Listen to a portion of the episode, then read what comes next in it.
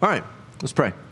Lord, we do thank you for your goodness, and we thank you for your love and your grace and your mercy, and we just ask that you would speak to us now through your word, and that your spirit would uh, just come upon us, and um, uh, that you would guide us into all truth, and that you would just have your way with us now. And so please guide us and lead us. In Jesus' name, amen. Turn, if you would, to Isaiah chapter 62.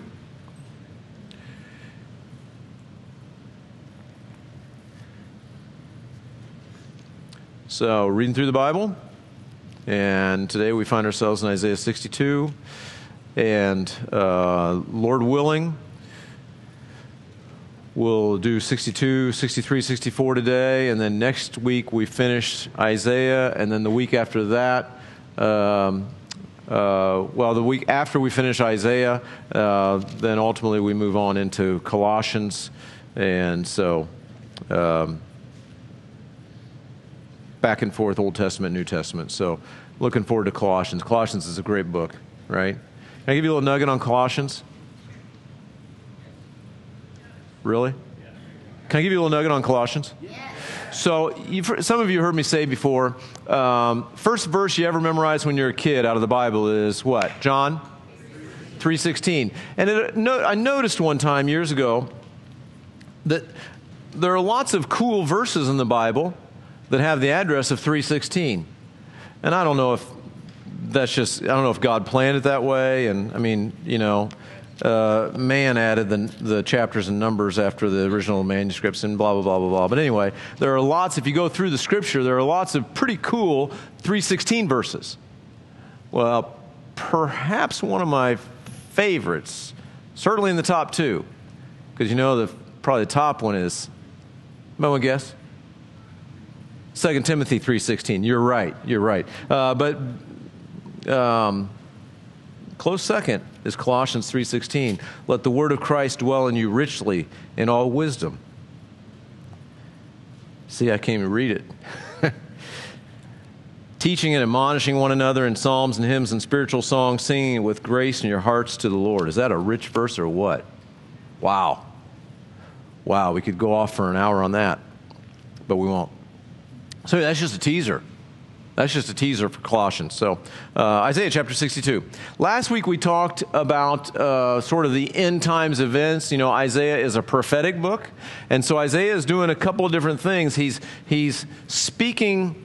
Um, throughout his book here, he's speaking to the historical events of the day, and yet he's also speaking, which he did largely through the first part of Isaiah, and then he's also speaking to a time that would be yet future for him. And many commentators say these chapters were sort of written for the benefit of people that were captive in Babylon, that had been captive. Um, from uh, the southern kingdom of Judah. We talked about that a bit in the past.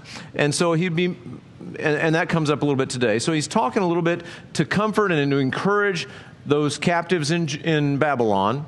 But he's also speaking of end times events. And so you got to remember from, from Isaiah's perspective, it's all future, right? You know, uh, the events of, you know, 500 BC are future, and the events of, of beyond now are yet future. And so Isaiah is, is, is sort of preaching these things uh, prophetically, but we have to see kind of that we are also in a certain place on the timeline.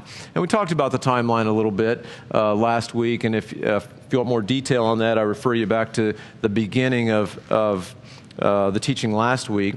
But basically, I believe. For a variety of reasons, and not everybody agrees on this, and so I wouldn't uh, fight anybody over this uh, by any means. There's some things we should fight over, right? Is Jesus the way, the truth, and life, and no one comes to the Father except through Him? Yeah, we should, we should, you know, don't don't cave on that one, right? And um, you know, end times events, you know, we kind of read the Bible and we take the Bible seriously. And is the Bible inerrant and infallible and the inspired Word of God? Yeah, we don't cave on that one. Um, uh, but you know, this is just kind of as I as I read it that way. This is how I see the events unfold, and that is uh, the rapture of the church, and uh, then uh, a seven-year time of, of tribulation on planet Earth, uh, where basically God um, essentially pours out his wrath, but he also sort of refines the nation of Israel. And then at the end of that seven year period of time on planet Earth, there's, uh, Jesus comes back and he sets up what's called a millennial kingdom. Some people refer to it as the kingdom age. And during that time, uh, there'll be a, a kingdom, a worldwide kingdom uh, headed up by Jesus, the King, the King of Kings and Lord of Lords, that'll be sort of operating a home base out of Jerusalem, out of, the, out of modern day Israel. And uh, Satan is bound, Revelation tells us, Satan is bound for those thousand years. And so uh, imagine thousand year on earth without, with Jesus on the throne and Satan bound. Sign me up, right? It'll be a great time. And uh, so then at the end of that, Satan is released for a brief time. Uh, and then after that, the final judgment, heaven and hell. And so a lot of these uh, references that Isaiah gives us, I give you that timeline to, to, tell you that a lot of these references that Isaiah is giving us are related to that millennial kingdom. And so um, we have to kind of, uh, you know, some of it's sort of poetic and some of it's very literal, and so we have to kind of navigate that a little bit, and we do it honestly as best we can. Is that fair? Do I have all the answers to scriptural interpretation?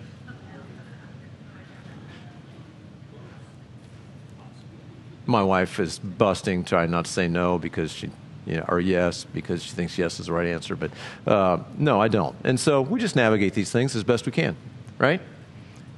Right. Chapter 62, verse 1. For Zion's sake, I will not hold my peace, and for Jerusalem's sake, I will not rest until her righteousness goes forth as brightness and her salvation as a lamp that burns. And so, God is, I believe, here, and he's, he's talking, he's been talking a little bit, but I think he's talking specifically now about uh, the time of the millennial kingdom, the kingdom age, that thousand year reign when he is. Um, when he is reigning. Zion is another word for Jerusalem. And so he's looking forward to that time when righteousness will prevail from that, that kingdom coming out of Jerusalem. He longs for that day. He looks forward to that day. And you know what? If I were God and I'm not God, I would look forward to that day. And as a, as a, you know, as any loving father wants the best for his children, God wants righteousness for his people. Not so he can, not for any other reason than that that's what's best for his, for his people, for his children. And so God is, is longing for that time, for the uh, millennial kingdom. And, uh, so you may say, and we'll get through this a little bit uh, in chapter 63, but you may say, well, why doesn't God just snap his fingers then and make it happen? Right? If he's longing for it so much, why does he not just snap his fingers and make it happen? And the reason is because he is slow to anger. He's long suffering.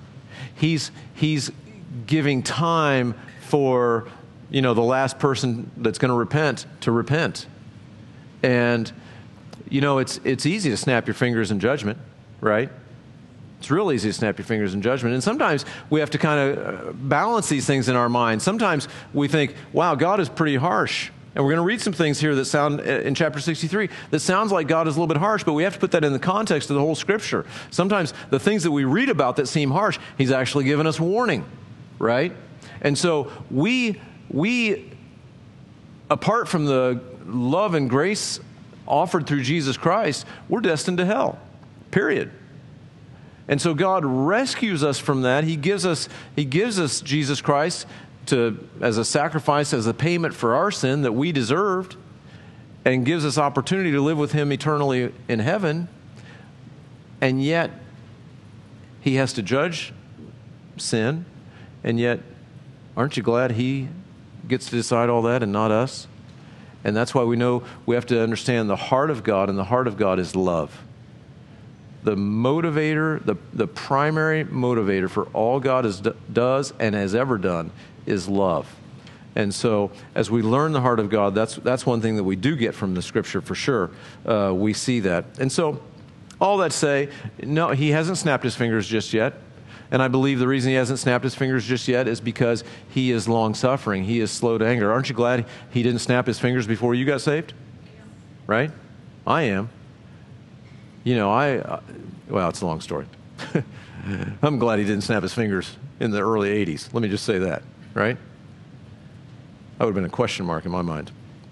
Verse 2 The Gentiles shall see your righteousness, and all kings your glory. You shall be called by a new name, which the mouth of the Lord will name. And so the Gentile nations will, will recognize the glory of that kingdom from Jerusalem. We've talked about that in, the, in some of the previous chapters. And, uh, and we notice, you shall be called by a new name, he says here. You know, God loves to change the name of, of people throughout Scripture, right?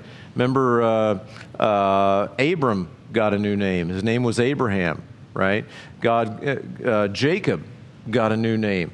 His name became Israel. Jacob was an interesting name. J- the word Jacob meant supplanter, or basically manipulator, conniver, schemer, which is who Jacob was. He was named appropriately, and God changed his name to Israel meaning governed by God. It's like Jacob went to uh, being a man uh, all about Jacob, all about making it happen, all about working the situation. Anybody resonate with that a little bit? Um, I do. And all, from there to then one night he wrestles with God and he surrenders. And now he's surrendered to God. So his name now is no longer manipulator. His name now is governed by God. Don't we want to be governed by God? God loves to, so God changes names sometimes uh, for for the um, the meaning that's behind it and and and all of that. So he says he's going to give uh, you know give God's people a new name. It says you shall also verse 3 be a crown of glory in the in the hand of the Lord and a royal diadem in the hand of your God. You shall no longer be termed forsaken. That was one of the names. Nor shall your land anymore be termed desolate Okay, so again, if this is if this is to encourage those captives in Babylon, when they got carried off to Babylon, what happened to Jerusalem? It was decimated. So it was forsaken. It was desolate. But now you shall be called Hephzibah, and your land Beulah. For the Lord delights in you, and your land shall be married. Now, um, commentators say that, uh, at least the ones I read, says Hephzibah means delight, and Beulah means married. And so what we see here is this picture played out. Their names are the names of, of, of, of Israel and its people have gone now from forsaken, desolate, and now their name is, is delight and married. The idea is that God delights in them enough to be married to them. For as a young man marries a virgin, so shall your sons marry you. And as the bridegroom rejoices over the bride, so shall your God rejoice over you. And so, you know, the common metaphor throughout the scripture is that the, uh, in the Old Testament, uh, God likens the nation of Israel to uh, the bride and he's the groom. And in the New Testament, the church is likened um, to the bride of Christ and, and Christ is the groom. And so we see this, um, this metaphor kind of played out. Uh, but the idea here is uh, God marries these, uh, the Jewish people, the Jewish nation, in a sense, uh, metaphorically, uh, particularly in the millennial kingdom, as they serve Him and they live in perfect harmony, which is, as we all know, how marriage works perfect harmony. And so, uh, as a young man delights in his perfectly harmonious bride, that's how it's going to work out in the millennial kingdom. So, I got that? You say, oh, yeah, it makes perfect sense now. I get it. Right. He says, I have set watchmen on your walls, O Jerusalem. They shall never hold their peace day or night. You who make mention of the Lord, do not keep silent. And so, you know, part of God's love is protection. You know, sometimes we forget this, this aspect of love. Sometimes, if I love my wife and if I love my, my family, there's certain things I'm going to do that might, to the outsider, seem harsh, but really what I'm doing is I'm protecting my family, right? I'm protecting my wife. I'm protecting my home. And, uh, and let's just say that's part of it. That's part of love. And in God's case here, he's saying, I set watchmen on your walls, O Jerusalem. I'm protecting you. And for our part, for the, for the people's part, uh, our job is to not keep silent, but, but to proclaim the goodness of God and to appreciate his protection. You know, we, we live inside the protection of God in many ways. And uh, we need to be thankful for that. Not to resist that, but to be thankful for that. You ever notice the, tempti- the temptation sometimes we have to resist God's protection? Right? If God says, uh, hey, I don't want you to partake in that thing, right? Whatever that thing is, you can imagine what your own thing is. God says, I don't want you to partake in that thing. We might think, there's two ways to look at that. We might say, that seems restrictive, right? Or we might say, that seems protective, right? Because as many of us have, have, you know, as we all stumble through life, and certainly I'm no exception, whenever, you know, there's been that thing that maybe seemed restrictive, seemed like, hmm, I think God's trying to pull a fast one on me. He's trying to spoil my fun. And so I go have that fun, right? And I realize in hindsight sometimes, oh, that was actually protective, right? And so we, on the inside of that protection, would do well to say, okay, God, that's protective. And here's again the punchline. Am I, you could look at that one way and just say, oh, he's trying to slide in those religious works on us again. No, I want us to see the heart of God. I want us to see the heart of God. Because sometimes, and we experience this as parents, sometimes um, uh, God will give us something, some sort of protective order, if you will, that we don't fully see the big picture, right? Sometimes we as parents have to protect our children in ways that they don't see the big picture. They don't see the benefit of that protection. They see it as restrictive. But the more we understand, but, but hopefully, as time goes on, they see that we have their best interest in heart. And, and then comes the time when even maybe they don't fully understand it, they could say, oh, okay, well, I'll just have to trust that that's in my best interest. And as parents, we do it in, you know, way flawed ways, right? But God does it perfectly. So think of God as the perfectly protective, loving, heavenly Father. And when He says, hey, don't do that, don't do that. Don't worship pagan idols. And they say, You kidding? Everybody's worshiping pagan idols. And what did it do? It led to their destruction. And so, um, be careful if you ever think God's, God's ways or God's, God's word is any way restrictive. That, that, that might be a heart check for you.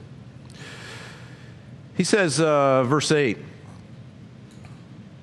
I'm sorry, he says in verse 7 and give him no rest till he establishes, until he makes Jerusalem a praise in the earth. Now, you notice we saw in verse 1, uh, he says, Jerusalem's, and for Jerusalem's sake I will not rest. And so, you know, that was the picture of God not resting. And now, verse 7 is a little bit kind of a play on words here, a little bit, that we as ambassadors of Christ, as, and the Jewish people in the Old Testament as ambassadors of, of God, uh, we need to give him no rest till he establishes. It's kind of like as much as he longs for that uh, perfect peace and righteousness in the millennial kingdom, we need to long for that. We need to eagerly anticipate that just as much as he does.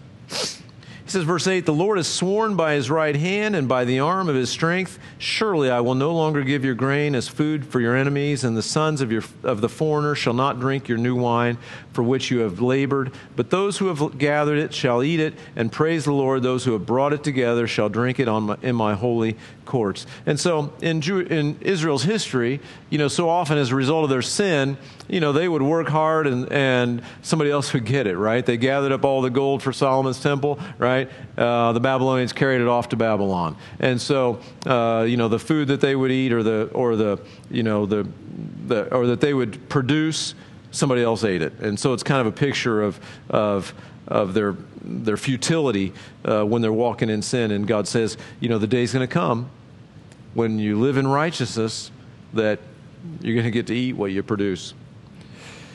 Go through verse 10. Go through, go through the gates, prepare the way for, my, for the people, build up, build up the highway, take out the stones, lift up a banner for the peoples.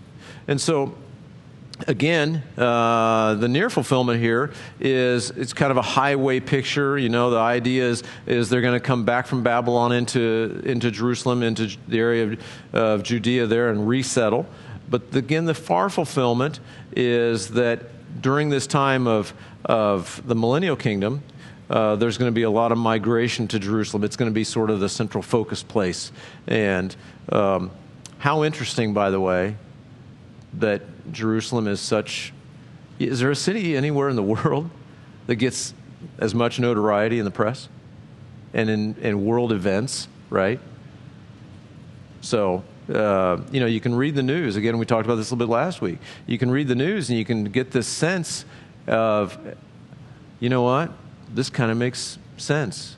You know, the, the, the, the fact that God appears to be playing, sort of playing out his, his sovereign plan with the nation of Israel and the capital of Jerusalem, that seems pretty relevant for our time today.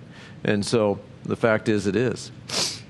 Verse 11, he goes on, he says, Indeed, the Lord has proclaimed to the end of the world Say to the daughter of Zion, Surely your salvation is coming. Behold, his reward is with him, and his work before him. And they shall call them the holy people, the redeemed of the Lord, and you shall be called sought out, a city not forsaken. And so notice here, first of all, salvation is identified as him, right? Uh, and him is none other than Jesus Christ. Notice also that salvation is extended to the end of the world. Indeed, the Lord has proclaimed to the end of the world, his salvation extends. And people from all over will acknowledge that Jerusalem is a place that's not forsaken, but it's now sought out because Jesus is there.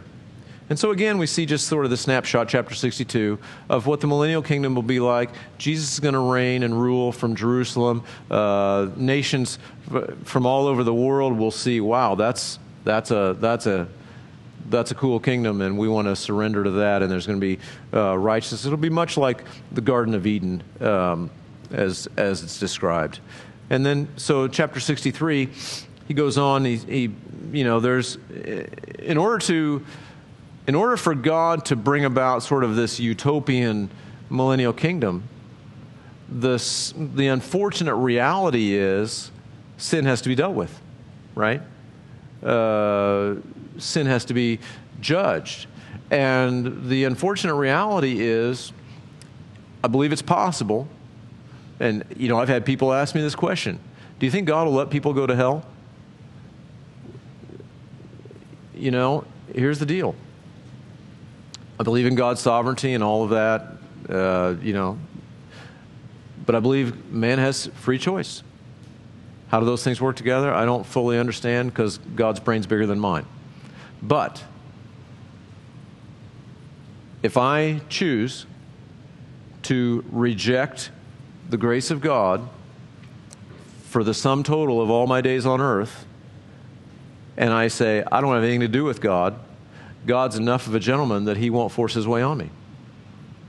And I will honestly bear the brunt of that.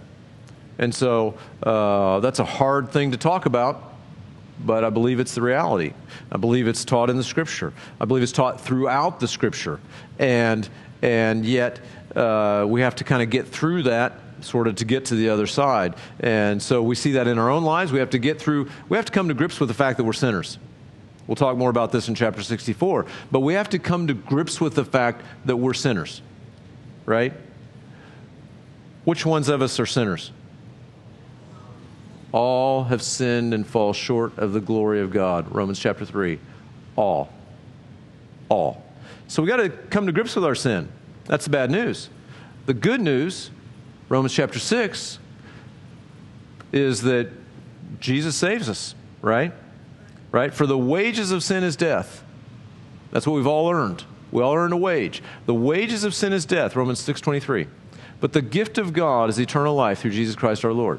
So it's available, right? All have sinned. That's bad news. Good news is grace is available, right? Abundant life is available here and now today. Eternal life is available uh, after this life. And yet we can't ignore it. It's a reality. So um, he's talking about this a bit in chapter 63. Who is this who comes from Edom with dyed garments from Bozrah? The one, this one who is glorious in his apparel? traveling in the greatness of his strength, I who speak in righteousness, mighty to save. Now, we, we sang that song, Mighty to Save. He is very mighty to save. And this is a bit of a poetic sort of description. Edom, you may recall, was the nation that was descended from Esau, Jacob's brother. and they were perpetual enemies of the people of God, of the, of the Jewish people.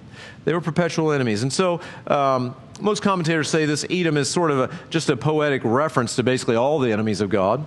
Bozrah was uh, one of its pro, uh, predominant cities. And so the idea here is. Um, uh, you know, the enemies of God are coming, but God is righteous and he's mighty to save. Says, Why is your apparel red and your garments like one who treads in the winepress? I have trodden the winepress alone, and from the peoples no one has with, was with me, for I have trodden them in my anger and trampled them in my fury. Their blood is sprinkled upon my garments, and I have stained all my robes.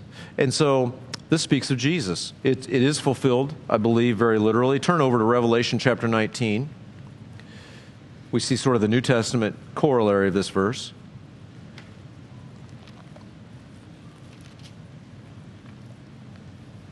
So often, you know, we, we always say the scripture interprets scripture. The scripture is the best commentary on scripture.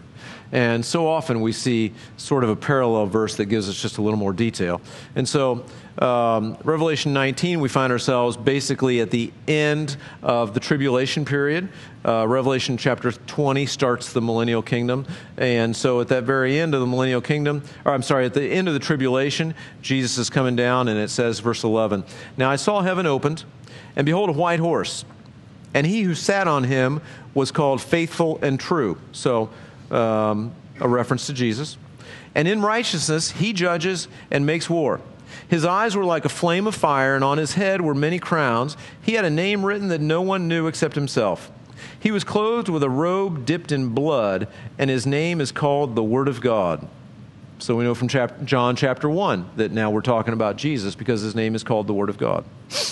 And the armies in heaven, clothed in fine linen, white and clean, followed him on white horses. Now out of his mouth goes a sharp sword, that with it he should strike the nations. And he himself will rule them with a rod of iron. He himself treads the winepresses of the fierceness and wrath of Almighty God and he has on his robe and on his thigh a name written King of Kings and Lord of Lords. So you can turn back to Isaiah. And so the picture here is there's sort of a twofold picture of, you know, number one, we see obviously, uh, we know Jesus uh, was covered with blood when he was crucified. But we also see that Jesus, when he comes at the end of the tribulation, he'll come in judgment. And it says, you know, as he's like treading the wine press, uh, you know, if you're, you know, you, you've seen those movies or whatever of you know when people walk on the grapes you know what i'm talking about? When you walk on the grapes uh, you get grape juice on your legs right? And so jesus will be you know the picture is his, his apparel will be red and his garment uh, is going to be like somebody who treads on a wine press. And so the reality is uh, he'll come in judgment. And there will be bloodshed in that judgment. Now again you might say, Wow, that sounds harsh. You've been trying to tell me that God is loving and all of that. And here's what I'd say to that He's warning us, right? He's warning us. What could be more loving than warning us of danger that's yet to come? Warning us of the danger of rejecting Him. That's a warning. That's, a, that's His love. That's, that's the heart of, that He has. But He has to be uh, righteous because he is righteous and he has to judge sin. And so, um, where that love and that judgment come together is that he warns his people. I believe somehow, you know, you could say, well, then, you know, then comes up, well, what about the person and, you know, across the ocean or wherever that never heard of, never heard of Jesus? And that's a fair question. And you know my answer to that is? God knows. God knows. But if I, if I believe the Bible, that I know from cover to cover tells me that God is loving, God is fair, God is just, God is all of that, then I know that God won't send anybody to hell unless they choose to go there. I know that. How does that work out? I don't have to know that part. That's not my realm, right? I'm, believe me, the older I get, the more I am content to define my realm and stay there, right? We all have a realm, and I'm happy to stay in my realm, right? So if God could move, a, could do anything, could anybody ever took a philosophy class in college? You know how to do that? You learn how to do this. You get extra credit if you learn how to do this. So if God could do anything, could he make a rock so big that he finish the sentence? Can't move it. Can God, if he can do anything, can he make a rock so big that he can't move it? Well, first of all, it's a ridiculous question. Second of all, it's not my realm, right? So, that was a side note. So, encouragement for all of us to stay in our realms as it comes to God. So, uh, God will be just, but he'll be loving, and we know him to be very, very loving. So he goes on, verse 4 For the day of vengeance is in my heart, and the year of my redeemed has come. Now, this is a little bit of an interesting play on words as well. Um, turn back, if you would, to the left, Isaiah chapter 61. And we alluded to this last week, and I'll just review it uh, briefly. Isaiah chapter 61 starts out, it says, The Spirit of the Lord God is upon me because the Lord has anointed me to preach good tidings to the poor. He has sent me to heal the brokenhearted, to proclaim liberty to the captives, and to proclaim to, I'm sorry, to proclaim liberty to captives and the opening of the prison to those who are bound, to proclaim the acceptable year of the Lord and the day of vengeance of our God, to comfort all who mourn. Now, you may recall we talked about this last week. Uh, I believe Luke chapter 4 Jesus shows up and he comes into the temple uh, or, or, to the um, to the synagogue, and it's his turn to read the scripture, and he reads these verses, but he stops at the part where it says to proclaim the acceptable year of the Lord. He did not read the sentence that says, and the day of vengeance of our God to comfort all who mourn. And so, having not read that last line, he closes the book and then he, and, you know, all eyes are on him. It's kind of one of those awkward moments, I'm sure. And he says, Today, this scripture is fulfilled in your hearing. Can you imagine that? Man, I'd love to see a videotape of that one, right? Everybody's jaw would drop and they'd say, I think you just said that you're the Messiah, right? But interestingly, he said he didn't say in the day of vengeance of our God. That wasn't to be fulfilled in Jesus' earthly lifetime.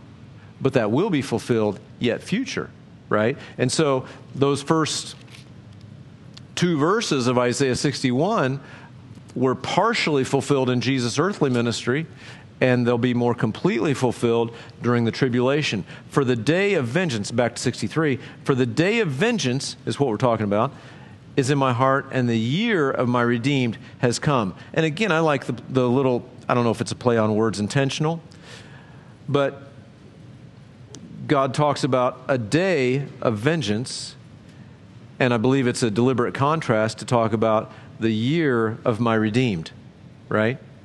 God is going to have uh, sort of a day of vengeance where he deals with sin, but his primary motive in that is for the much longer time of redemption of his people and of fellowship with his children, right?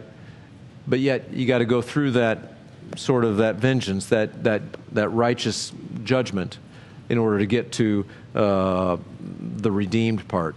And so the day of vengeance is in my heart and the year of my redeemed has come. I looked but there was no one to help, and I wondered that there was no one to uphold. Therefore, my own ha- arm brought salvation for me, and my own fury, it sustained me. I've trodden down the peoples in my anger, made them drunk in my fury, and brought down their strength to the earth. And so uh, here he's talking about that, you know, only Jesus is able to judge and to redeem, and, and you know, only Jesus himself hung on the cross. He did it alone, um, and he brought salvation by his own arm.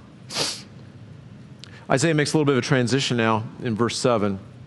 He says, I will mention the loving kindnesses of the Lord and the praises of the Lord, according to all that the Lord has bestowed on us, and the great goodness toward the house of Israel, which he has bestowed on them according to his mercies, according to the multitude of his loving kindnesses. And so notice this. It's interesting. In the context of God's judgment, Isaiah wants to move the dialogue quickly. He has to say what he's got to say, just like I have to say what I have to say. But we want the dialogue to move, right, to uh, the loving kindnesses of the Lord. All the good that he's bestowed upon us, his great goodness, uh, according to his mercies, the multitude of his loving kindnesses. That is clearly the heart of God. For he said, Surely they're my people, children who will not lie. So he became their Savior. And in all their affliction he was afflicted. And the angel of his presence saved them. In his love and in his pity he redeemed them. And he bore them and carried them all the days of old. So all the days of old now is a reference to you know what's happened in Jewish in Jewish history, right up to this point. And what he's telling us is, uh, you know, whenever they were afflicted, God was afflicted, right? You ever notice his parents? maybe let's say even parents of adult kids, right? Your adult kids struggle. And do you say deep in your heart, you might say it outside, but do, deep in your heart, do you say, oh, well, too bad for them? They're over 18. Last I checked, they're on their own. Do you say that? No. When they struggle, what do you do? You struggle. When they rejoice, what do you do? rejoice. Why? Because you're loving parents, right? And God knows that. God says, in their affliction, he was afflicted. You ever notice this? And it's sometimes we think God is so so big and so all knowing and so all everything that he's sort of above getting afflicted. But the reality is when we mess up, when we, you know, reap what we sow that's not good, when we, you know, sow to the flesh, we reap corruption, Galatians tells us. When that happens to us, in a real way, that afflicts God. And you know, again, uh, you know, our motivation is not to be religiously pure, but our motivation is to live in response to the reality that we know that God has loved us and has been so good to us. You know, as I think through that, I don't want to afflict God. Right? I don't want my sin to afflict God. But he said, in all their afflictions, he was afflicted. And so, in his love and his pity, he redeemed them. Basically, it's, you know, it's a one verse uh, summary of the nation of Israel. They did stupid stuff, he bailed them out. They did stupid stuff, he bailed them out. Had to punish them once in a while, bailed them out, right? Over and over and over and over again. And that was sort of their history. But they rebelled and they grieved his Holy Spirit. So he turned himself against them as an enemy and he fought against them. And so sometimes he had to punish them. Then he remembered the days of old, Moses and his people saying, Where is he who brought them up out of the sea? with the shepherd of his flock. And so, again, I'm talking about sort of the person now that's in the situ- it's in a difficult situation. Uh, again, it might be uh, talking about the person that's captive in Babylon. It might be talking about us as it applies to us. I mean, it's not as it applies to us. Consider this. Here, remember the days of old. Uh, let's say uh, this is you. Put your name here. Then I remember the days of old. Moses and his people saying, Hey, where is he who brought them up out of the sea? with the shepherd of his flock? Where is he who put his Holy Spirit within them, who led them by the right hand of Moses with his glorious arm, dividing the water before them to make for himself an everlasting name? You ever thought this? Yeah, I read that stuff in the Bible. God took care of them. But here I sit in my situation, in my circumstance. You ever, ever feel that way? Yeah, we feel that way at times.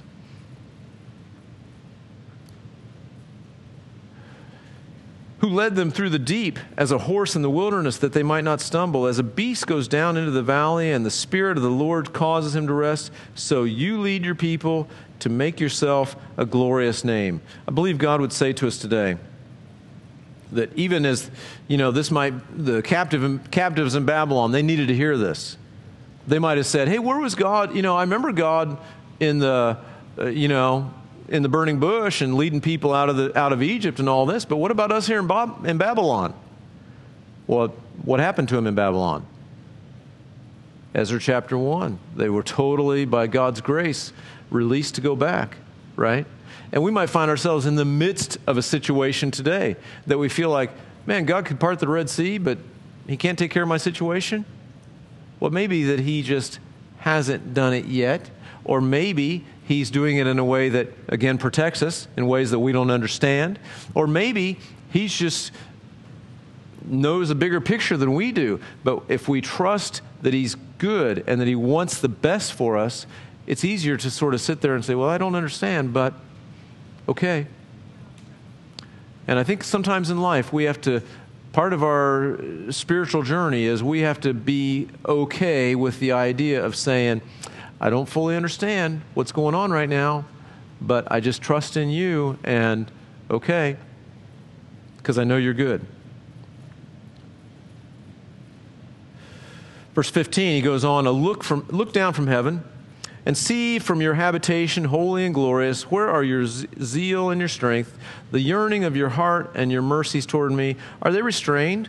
Doubtless you are our Father, though Abraham was ignorant of us and Israel does not acknowledge us. You, O Lord, are our Father, our Redeemer from everlasting is your name. And so, again, he's kind of playing out this prayer of this sort of hypothetical person. And the prayer is that of somebody who feels like God's far away.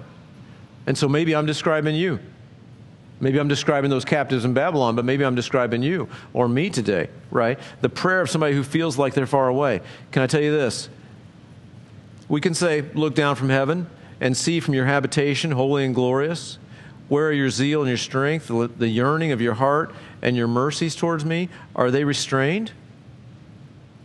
You know, they might be restrained for a reason or the, the, the, the, arm of the Lord might be restrained for a reason, but the arm of the Lord is not incapable of rescuing us. The heart of the Lord is not restrained.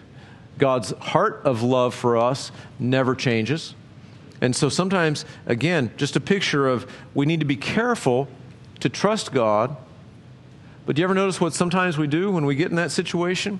It seems like there's no way out, and it seems like God's not coming through for us, and we know that He did back in the day, but you know He just doesn't quite do it for uh, for now for our situation. We tend to then turn inward, what right? And then next thing you know, we got a pity party, and next thing you know, all the world's problems are sort of tangled up in my situation here and now, right? So we got to be careful to keep looking to Jesus, the author and what? Finisher of our faith. We got to keep looking beyond ourselves. Verse 17, O Lord, why have you made us stray from your ways and hardened our heart from your fear? Return for your servant's sake the tribes of your inheritance. Can I say this just briefly? When we tend to draw inward, when we tend to focus on ourselves and our situation and, you know, in, in this whole context, and stop looking to God. Can I tell you this? And I've seen this many, many times. And I've experienced this personally. When we do that, we tend to get the facts mixed up. You ever notice that?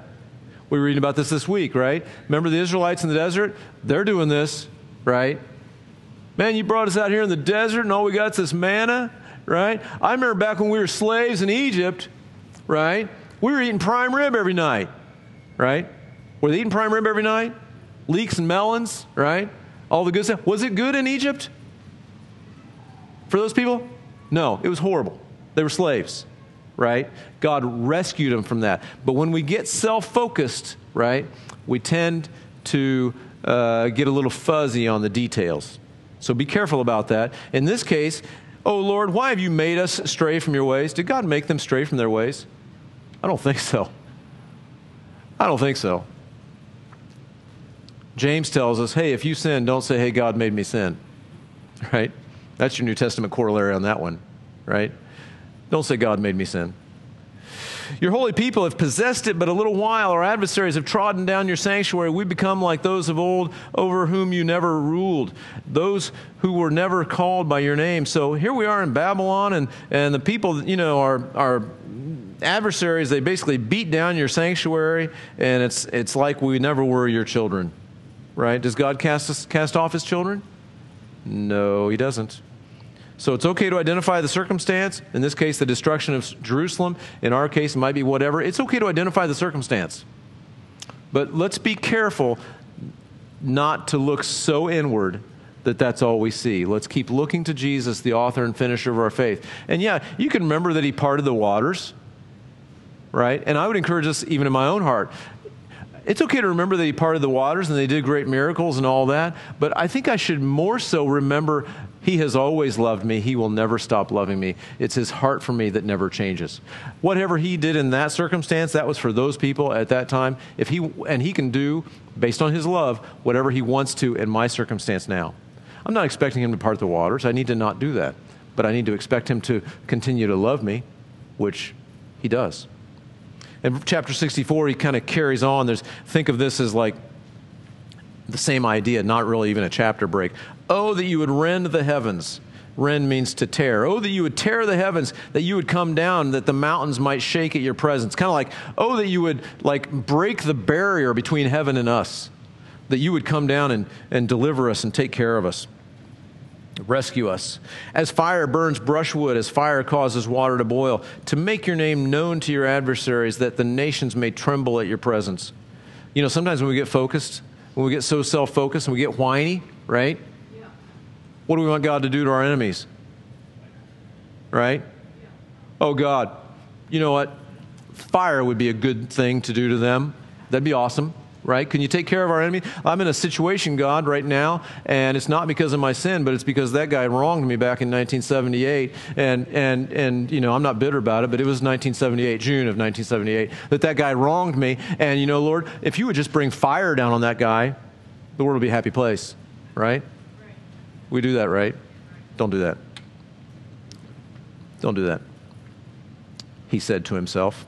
Uh, when you did awesome things for which we did not look, you came down, the mountains shook at your presence. Like when you came down on Mount Sinai with Moses and the tablets, the mountains shook. You were awesome then. For since the beginning of the world, men have not heard nor perceived by the ear, nor has eye seen any God besides you who acts for the one who waits for him. And so, you know, no man can see, can find God with the eye or with the ear. You know, the spiritual ear can hear, but, uh, but you know, physically, Nobody finds God that way. But notice here, we see, a, and Isaiah is sort of, I think of it as Isaiah kind of has walked us into a little bit of a trap, right?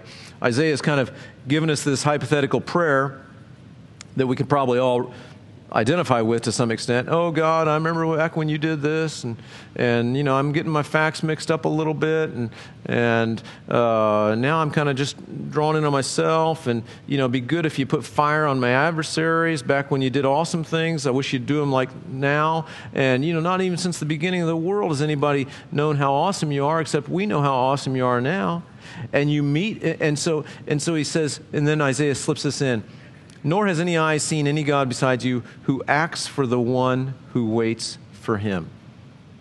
I love, in my mind, this is like a pretty deliberate statement.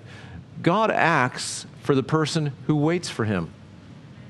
So when you're in that situation and it feels like you just want to crawl in a hole, does that mean God is asleep? No, God acts for the person he acts on behalf of the person who waits for him. You know, again, as we grow in our journey with the Lord, clearly, clearly one of the greatest disciplines we can hope for is to be able to wait patiently on the Lord. How many times do the Psalms tell us?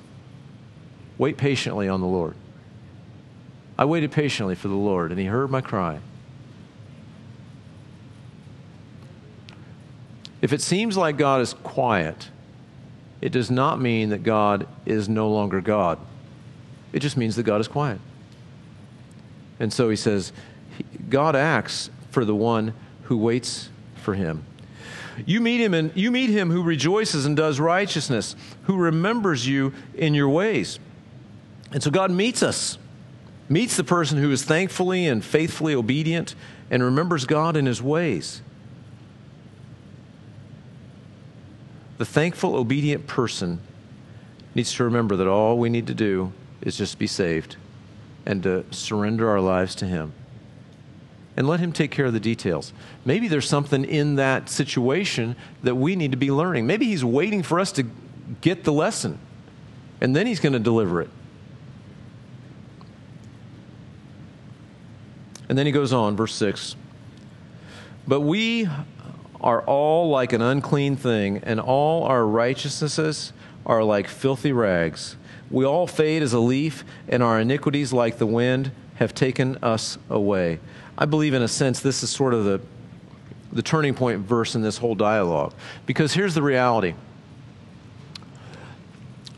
if I'm in a situation and I'm whining about it, and I think God needs to deliver, then subconsciously or consciously, maybe even, part of the reason that I am the way I am, when I'm, I'm talking about, I have to describe it because none of you guys know what I'm talking about, but I'm talking about a self focused pity party, right? Do I need to like draw a picture of it? Right? Anybody know? A self focused pity party. When I'm there and I think God needs to deliver, the reason I'm there, one of the fundamental reasons I'm there, is because I think I deserve better treatment than this. Right? I don't realize that all of my righteousness, every good thing I think I do, is like filthy rags. And I won't go into the detail of it, but the Hebrew, the original Hebrew of filthy rags is disgusting. Right? And when I think that my righteousness is like worth something, then I'm a setup to not see the big picture and not to appreciate all that God has done. Does that make sense? It's critical that we get this. And we play it out in subtle ways. You know, I've seen over the years, I was thinking about this this morning. I've seen over the years various people come into this church, right? All you guys came in today. Thank you for being here. That's nice.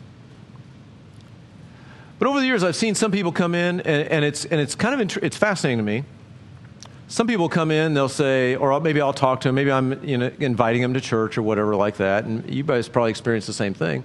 And sometimes uh, they'll be like, sometimes I've had, I've had these conversations with people that are kind of like, I don't know, man, I just don't know that I'm worthy, right? Or they'll say things like, Is it okay if I wear blue jeans? Right? Or they'll say, like, Oh, my life is so messed up. Or they'll say, I think lightning will strike if I walk in there. Right? You know the kind of person, right? Maybe you are the kind of person. I see other people. I remember one guy came in here one time, and uh, this was a long time ago. This was when we were at the other building. Came in, sat and listened. At the end of service, this is the first time here. At the end of service, he comes up, he says, You know, it's kind of a pretty cool place. You know, I've been to s- several churches. I've kind of been, you know, involved in leadership at various places. You know, I got a pretty good skill set. I think I could really add a lot to this to this group. Right? Now, as the pastor, which of those two guys do I want to am I more enthusiastic about? right? Person A or B? A, right? Because like this guy comes and he says, "Hey, I, you know, I got a in my mind. I'm like, I remember thinking the day I was like, well, you should be the pastor because you apparently got more going on than I do, right? I feel like I'm just stumbling one step at a time, and you know, there's, you know, you know, we all need to not be sort of like you know, false humility or anything like that, and, and you know, all that. And we all have different backgrounds that we come to church with or that we come through life with. But the reality is, all of our righteousnesses are like filthy rags. And whatever we do, even a good thing, even a good thing, it's like if it's meant to be an act of righteousness, like I'm trying to be righteous, then it's, it's worthless. If it's an expression of thanks to God, that's cool. And so, when we forget that our righteousnesses are like filthy rags, we forget the big picture. We focus on ourselves we focus on our situation. We think we deserve better. We think God needs to deliver. And the reality is, we are all, we are That's, again, sort of the New Testament corollary of, the, of this is Romans 3. We're all sinners. All have sinned and fall short of the glory of God. All are sinners. And, you know, even as you think about it in, in terms of, of, of life, people sometimes if in, in, you know, I think back to those philosophy class. I took like a philosophy class in school, right? And one of the fundamental things they stroke their beards over is like, is, are human beings inherently good or bad? Right? You ask that question in a college philosophy class, and you're, you're done for the hour, for sure, right? Because nobody can agree on the, the answer to the question right? If you agree that Scripture is inspired by God, then you say the answer to the question is human beings are inherently bad, and you can quote Romans 3 and Isaiah 64 and period. And it doesn't go on for an hour. And if we can move from that point, if we can accept that point, wow, we're all bad wow, the wages of sin is death. So the fact that I am part of all and I am therefore bad, and the wages of sin is death, and therefore I am destined for death, eternal death, I got a problem that needs a solution. And his name is Jesus. That's the reality of the Christian life.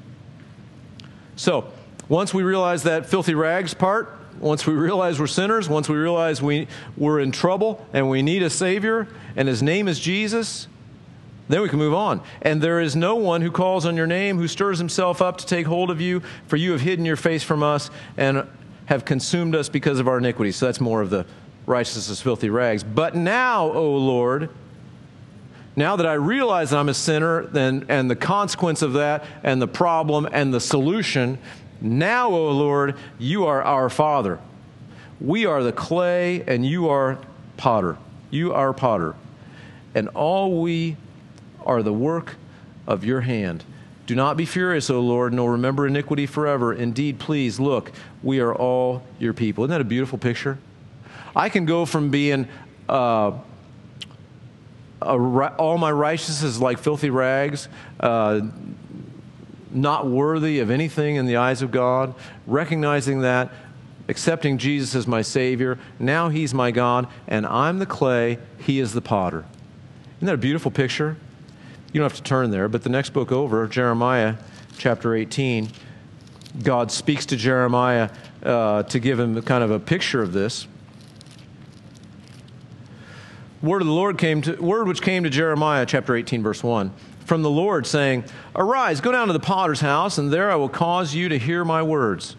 Then I went down to the potter's house, and there he was, making something at the wheel, right?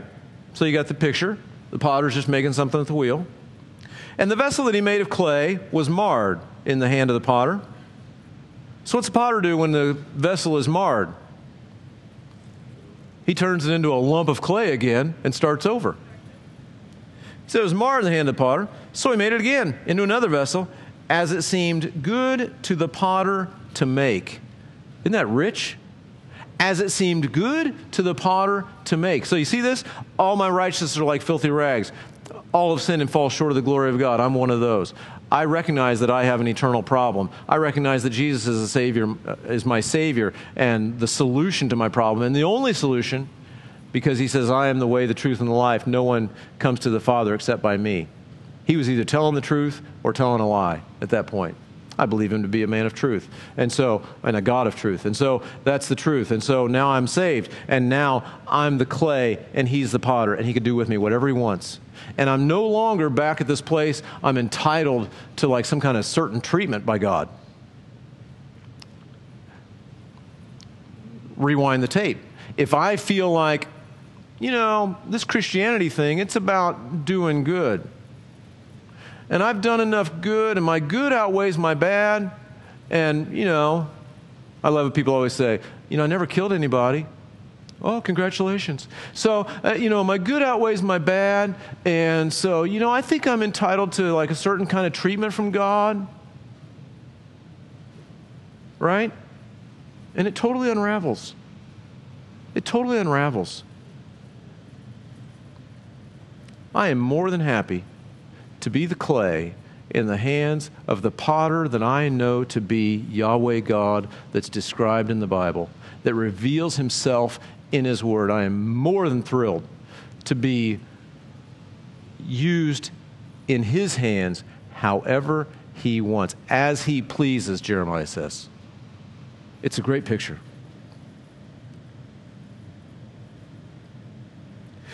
He says, Your holy cities are a wilderness, Zion is a wilderness, Jerusalem a desolation. Our holy and beautiful temple, where our, fathers praised you, is burned up with fire, and all our pleasant things are laid waste. Will you restrain yourself because of these things, O Lord? Will you hold your peace and afflict us very severely? So, again, just sort of a little bit of a postscript. You know, if I'm in the hands of a potter, I mean, if I'm clay in the hands of a potter, and he wants to, like, in his mind and in his wisdom and his sovereignty, he decides to destroy the temple in Jerusalem. I'm going to say, all right, he knows better than I do, right? He knows better than I do. If he wants to uh, let life play out like it is uh, or orchestrate it however he's playing it out on, on earth today, and to me it seems like, wow, if I were God, I'd do it a little bit differently, right? Then I need to, I'm the clay. He's the potter. And I need to say, okay. So, chapter 62, we start out by identifying the millennial kingdom. We can look forward to that day when he reigns on earth. In the meantime, we realize that God has to deal with sin, specifically my sin, and he did it through Jesus Christ alone. And finally, we seek God in our situations, even in our challenges and as we recognize that He is loving and gracious and righteous, then we know that our righteousness is worthless apart from Him. And as we walk through that in our minds, we come to a point of being clay in the hands of an all knowing, all loving, all gracious, all merciful heavenly potter. What a great place to be. Let's pray. Lord, we thank you that you are so much greater at making something out of our lives than we are. And so, Lord, we ask that you would mold us and shape us. And Lord, sometimes even starting over to mold us and shape us. Or sometimes what feels like starting over to mold us and shape us into your image into the image that you want us to be, the vessel that you want us to be, that you designed us to be. Lord, we thank you for the privilege of just being your children. And so we pray, Lord, that we would give, live lives that bring glory and honor to you. And Lord, I do pray for those times that we get into a bit of a pity party. Lord, I know I can do it like a champion. And so, Lord, when we go there, I pray that you would make it brief, that you would remind us of your goodness, that you would remind us